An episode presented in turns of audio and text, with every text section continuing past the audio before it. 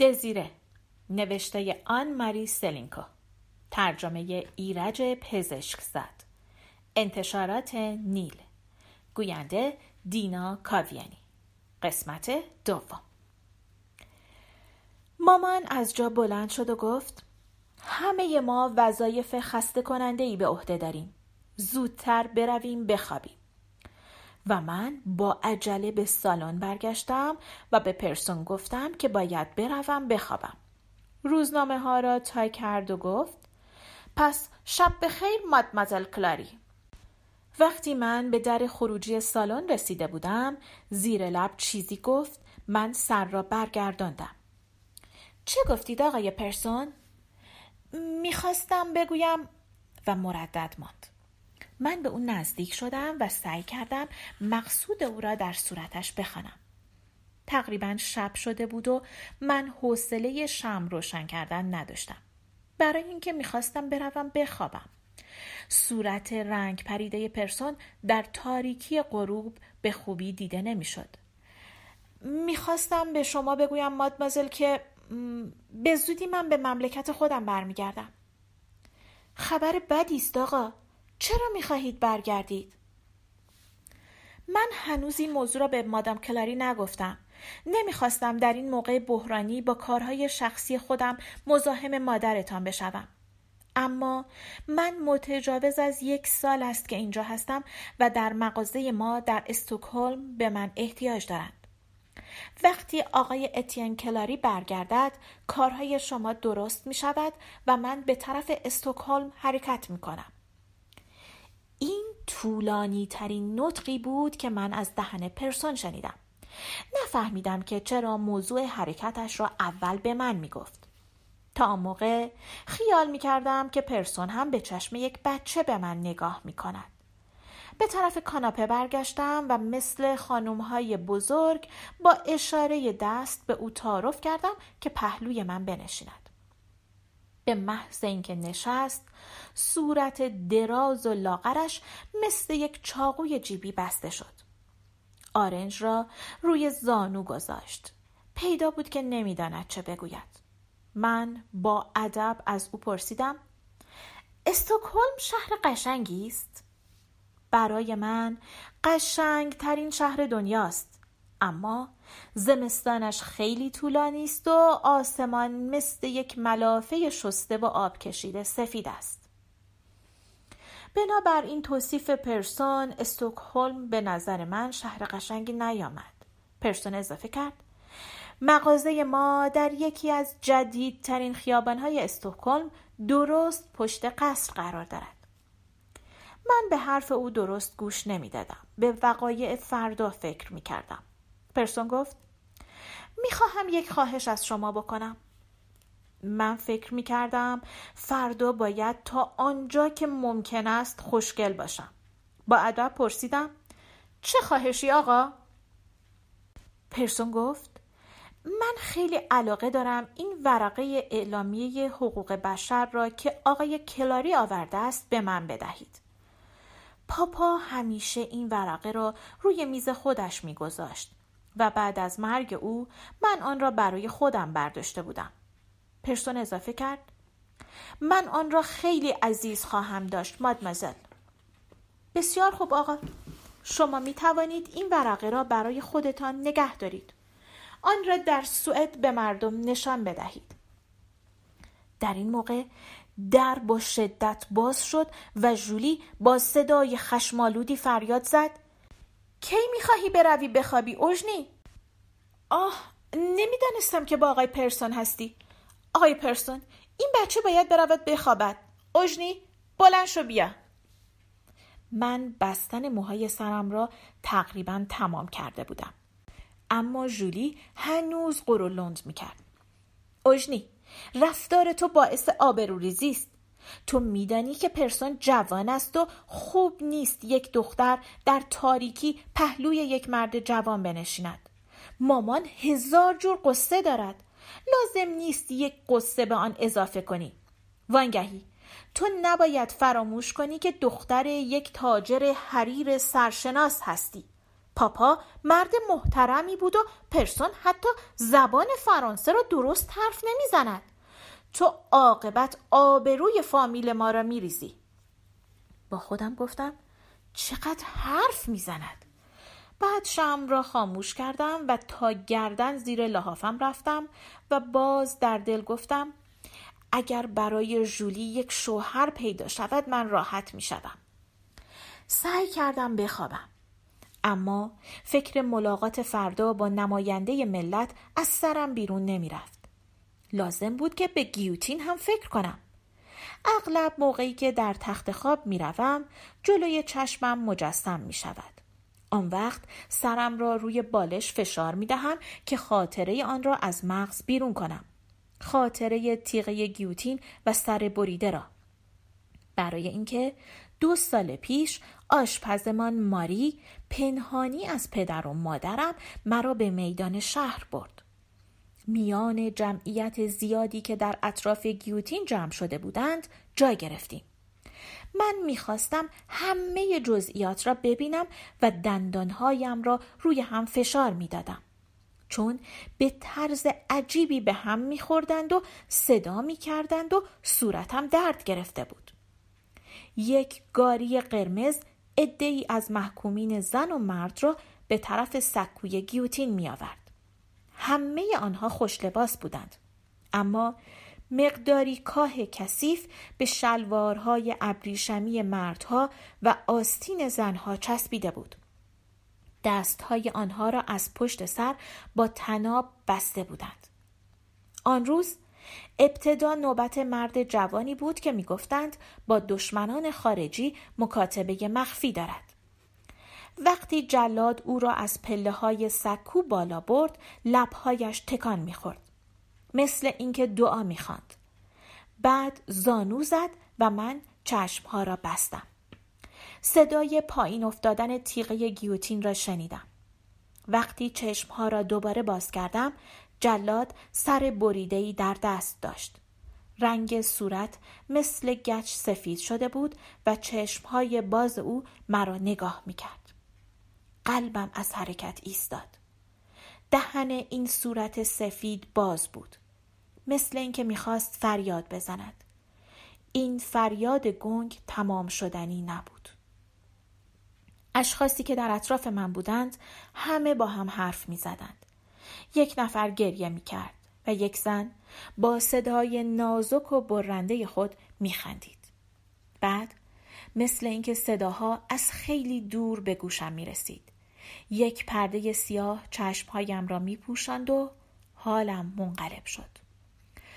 بعد کمی راحت شدم اما چشمهایم را باز نمی کردم تا سر خونالود را نبینم. ماری از حال من خیلی خجالت کشید و مرا از میان جمعیت بیرون برد. شنیدم که مردم مرا مسخره می کردند.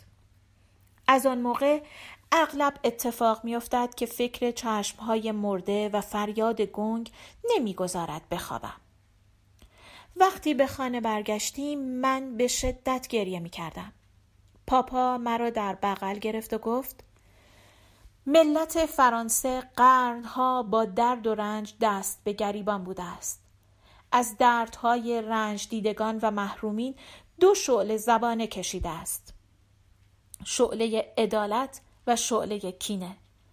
شعله کینه آهسته آهسته در میان امواج خون فرو می نشیند.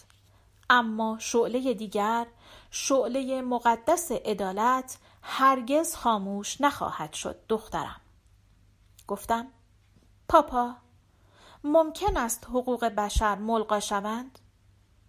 پاپا گفت نه، حقوق بشر ملغا نمی شوند. شاید مخفیانه یا آشکارا آنها را زیر پا بگذارند، اما کسانی که حقوق بشر را لگدمال کنند، کسانی که حق آزادی و برابری را از برادران خود سلب کنند، مرتکب بزرگترین جنایت تاریخ می شوند و هیچ کس برای آمرزش روح آنها دعا نخواهد کرد دخترم. وقتی پاپا از حقوق بشر صحبت می کرد، صدای او مثل همیشه نبود.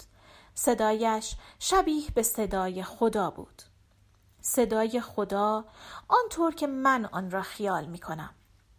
هرچه از آن روز می گذرد بهتر مقصود پاپا را می فهمم و امشب خود را نزدیک او حس می کنم. برای اتیان خیلی می ترسم و از ملاقات فردا هم وحشت دارم.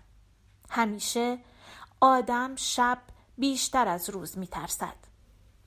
دلم می‌خواست از حال می‌دانستم که تاریخ زندگی من غم‌انگیز خواهد شد یا نشاط‌انگیز. خیلی دلم می‌خواهد در زندگی من یک واقعه غیرعادی اتفاق بیفتد. اما اول باید یک نامزد برای ژولی پیدا کنم و قبل از همه چیز باید اتین را از زندان نجات داد. شب بخیر. پاپا، امشب شروع به نوشتن تاریخم کردم.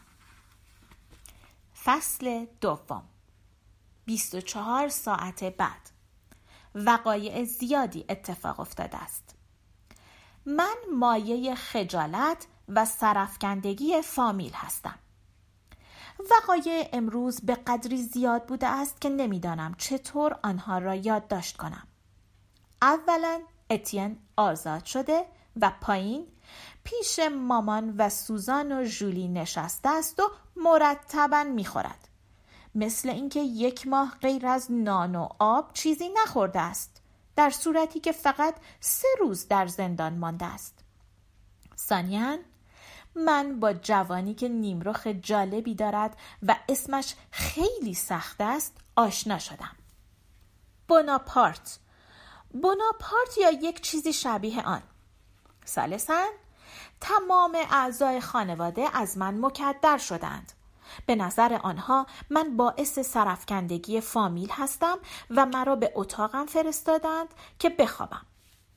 پایین مراجعت اتین را جشن گرفتند و مرا که قبل از همه پیشنهاد ملاقات آلبیت را کردم غضب کردند و من کسی را ندارم که با او راجع به وقایع آینده و درباره این همشهری بناپارت صحبت کنم. چه اسم سختی! من هیچ وقت نمیتوانم این اسم را یاد بگیرم. اما پاپای خوب و عزیز من خوب حس کرده بود که وقتی اطرافیان انسان احساسات او را درک نمی کنند چقدر احساس تنهایی می کند و به همین جهت یک دفتر به من هدیه کرده بود.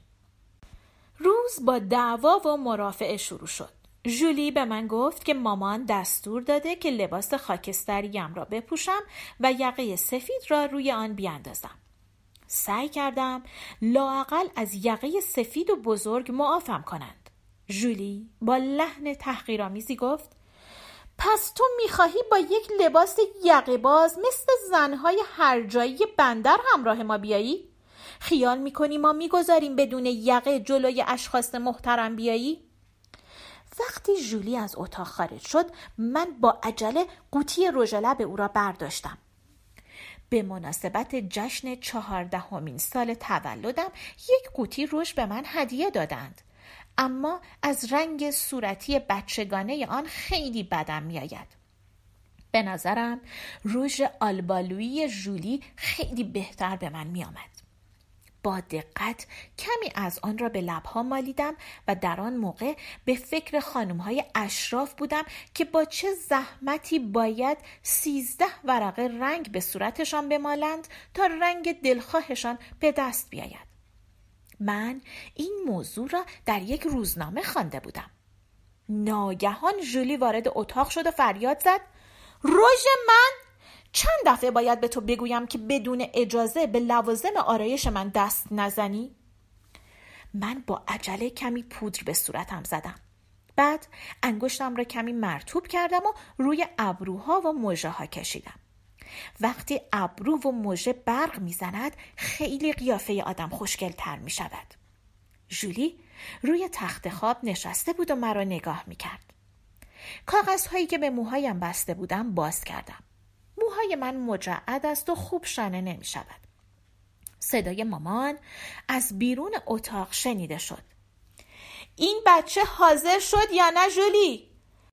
ما باید زودتر ناهار بخوریم که سوزان و اوژنی بتوانند ساعت دو خودشان را به محل اقامت نماینده مجلس برسانند. من عجله کردم، اما زلفم آشفته تر می شد. جولی، بیا به من کمک کن. نباید از حق گذشت. دستهای جولی معجزه می کنند. در پنج دقیقه سر مرا درست کرد. صدای فریاد مامان دوباره بلند شد. جولی، این بچه کجاست؟ من به بهانه مرتب کردن یقه پهن رویم را برگرداندم و با عجله چهار دستمال در سینه پیراهنم جا دادم. دو تا سمت چپ و دو تا سمت راست. اما به محض اینکه به طرف جولی برگشتم فریاد زد: این دستمال ها را بیرون بیاور. من به تو اجازه نمی دهم که با این ریخت بیرون بروی. من خودم را به راه دیگر زدم و وانمود کردم که نشنیدم و با آشفتگی کشوها را یکی بعد از دیگری باز کردم. دنبال روبان انقلابی می گشتم. عاقبت آن را در آخرین کشو پیدا کردم و با سنجاق به سینه زدم. بعد به اتفاق جولی پایین آمدم و به طرف اتاق غذاخوری دویدم. مامان و سوزان شروع به خوردن غذا کرده بودند. سوزان هم روبان را به سینه‌اش زده بود. اوایل انقلاب همه مردم همیشه از این روبان‌ها به سینه می‌زدند. اما حالا فقط ژاکوبن‌ها و آدم‌هایی مثل ما که می‌خواهند به یک اداره یا به ملاقات یک نماینده مجلس بروند آن را به سینه می‌زنند. اوایل من این روبان‌های سرنگ را دوست داشتم، ولی حالا دیگر خیلی به آنها علاقه ندارم. زیرا فکر می کنم که شایسته نیست آدم عقیده سیاسی خودش را به سینه یا یقه کتش بزند. بعد از غذا مامان دو گیلاس را از شراب پورتو پر کرد. یکی را به سوزان و دیگری را به من داد و گفت: کم کم بخور. شراب پورتو قوت می دهد. من یک جرعه بزرگ از آن خوردم. مزه آن شیرین و گس بود و یک باره تمام بدنم را گرم کرد. به جولی تبسم کردم. دیدم چشمهایش پر از اشک شده است. دست به دور شانه من انداخت و صورت مرا به گونه خود فشرد و زیر لب گفت: اوژنی، مواظب خودت باش. شراب پورتو مرا خیلی به نشاط آورده بود. به شوخی نوک دماغم را به گونه جولی مالیدم و در جواب او گفتم: میترسی آلبیت نماینده ملت دل مرا ببرد؟ جولی به تندی گفت: نمیشود با تو حرف جدی زد. رفتن به ملاقات این نماینده کار آسانی نیست. وقتی اتیان در توقیف هست میدانی که. جولی مردد ماند. من آخرین جرعه شراب پورتو را خوردم و در چشمهایش نگاه کردم. گفتم: میدانم چه میخواهی بگویی جولی. اغلب بستگان نزدیک یک متهم را هم توقیف می کنند. البته من و سوزان در خطر هستیم. تو و مامان هم همینطور. اما زیاد متوجه شما نیستند و برای همین است که.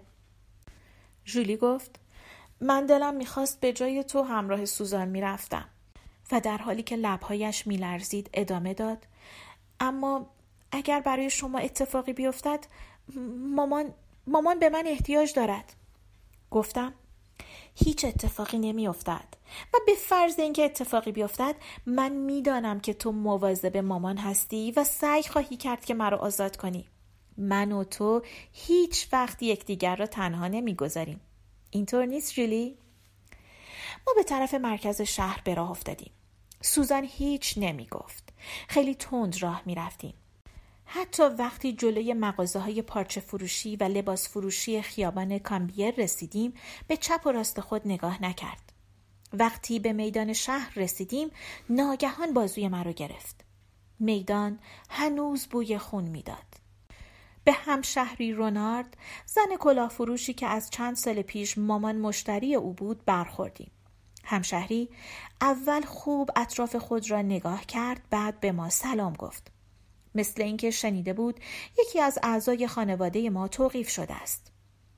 جلوی در بزرگ فرمانداری که محل اقامت آلبیت بود عده‌ای جمع شده بودند. وقتی ما سعی کردیم از میان جمعیت راهی برای خود باز کنیم، ناگهان یک نفر بازوی سوزان را گرفت. دختر بیچاره از ترس به لرزه افتاد و رنگش سفید شد. چه می‌خواهید همشهری؟ من فوراً با صدای بلند جواب دادم. ما می‌خواهیم با همشهری آلبیت نماینده ملت صحبت کنیم. آن مرد که گمان می‌کنم دربان عمارت فرمانداری بود، بازوی سوزان را ول کرد و گفت: در دوم دست راست.